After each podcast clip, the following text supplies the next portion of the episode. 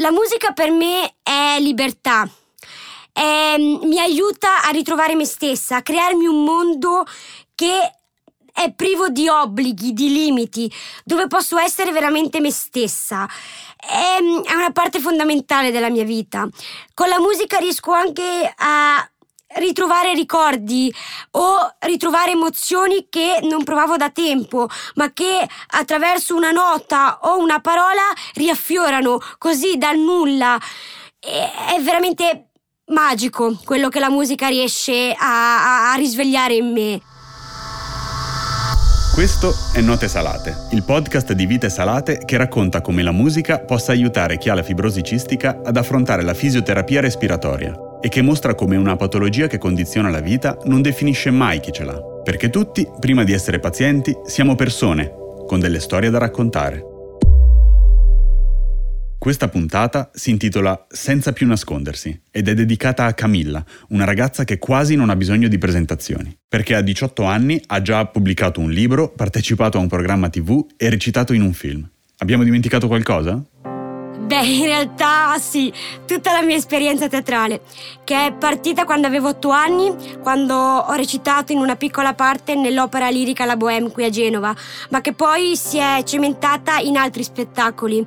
Il più importante che mi viene in mente è l'Oliver Twist, che ho debuttato qui a Genova, ma che ho portato in tour a Milano e a Torino.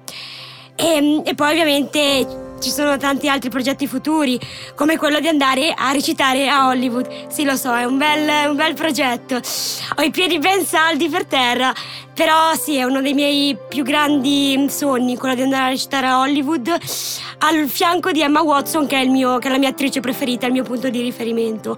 E alla fine è tutto, tutto riguarda il cinema, il teatro e la recitazione nella mia vita. Iniziamo dal tuo libro. Come è nata l'idea di scrivere della fibrosi cistica?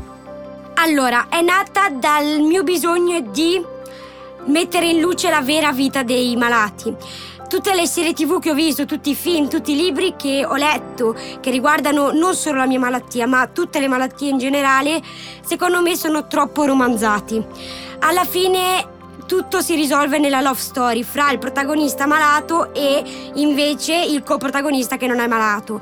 E secondo me viene meno la parte più cruda della vita dei malati, ovvero tutte le sfide che ogni giorno un malato deve vivere.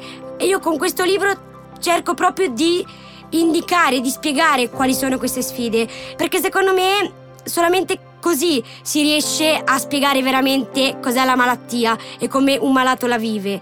E inoltre con questo libro tento anche di dare voce a chi pensa di non averla.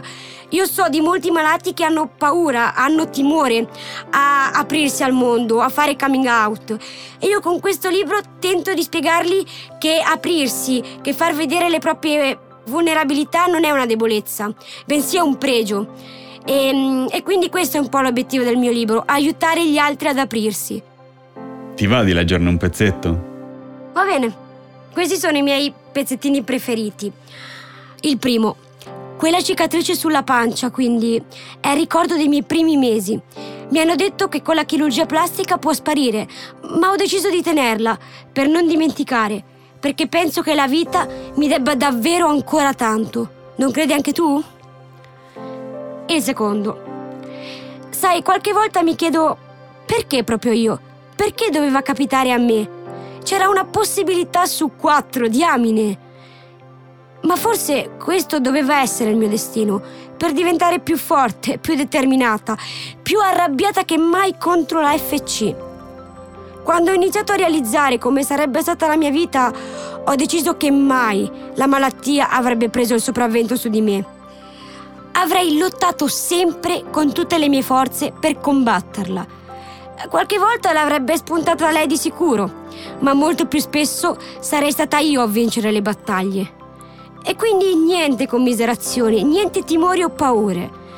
I miei hanno scelto di non tenermi chiusa in una campana di vetro, rischiando anche qualche volta, ma con il tempo devo riconoscere che sono state tutte scelte azzeccate. Hanno secondato molti miei desideri, Insomma, volevano che io non avessi nulla da rimpiangere. Veniamo invece alla tua grande passione per la recitazione. Come avete capito, la recitazione è una parte fondamentale della mia vita. Tutto è iniziato a otto anni, quando ho partecipato alla Bohème, all'opera lirica La Bohème. E lì è stato amore a prima vista. Tutte le emozioni che ho provato quella prima serata, tutte le luci, il pubblico, gli applausi, è stato un fulmine a ciel sereno e da lì ho capito che quella sarebbe stata la mia strada. Quindi ho abbandonato la danza e mi dispiace, mi sono iscritta a una scuola di recitazione dove sono stata per dieci anni e ho vissuto diverse vite, perché alla fine quando reciti tu ti immedesimi in personaggi, in situazioni anche ben diverse da quelle che vivi tutti i giorni e quindi alla fine hai un bagaglio di visioni del mondo anche contrastanti fra di loro, ma che ti aiutano, che ti fanno crescere.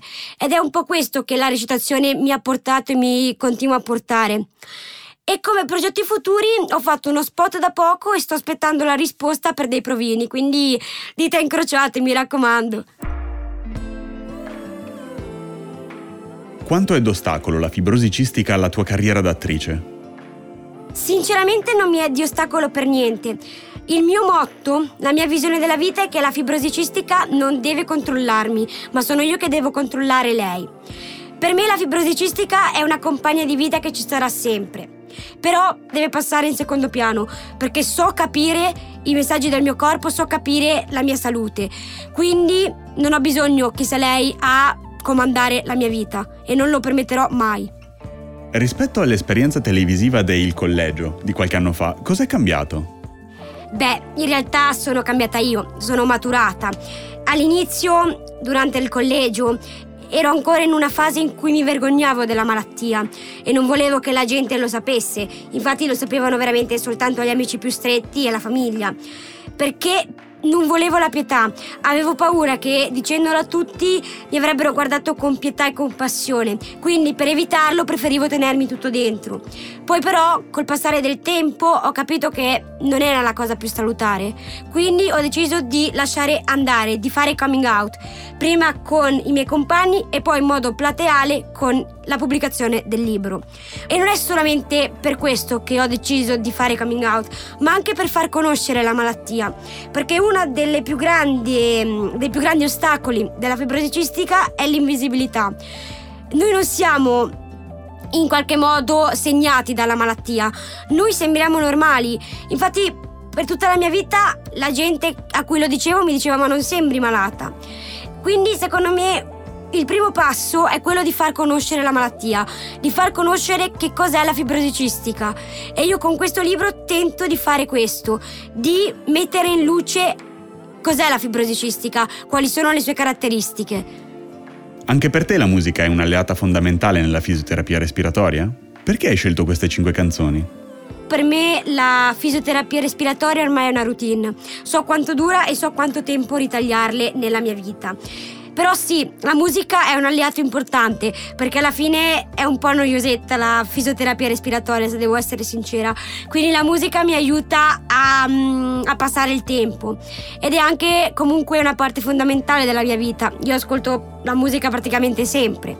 Le cinque canzoni che ho scelto le ho scelte perché, pur essendo diverse, tutte quante rappresentano degli stati d'animo che provo costantemente nella mia vita e queste canzoni mi aiutano ad esprimerli e perciò le ho scelte per questo, perché sono le fondamentali.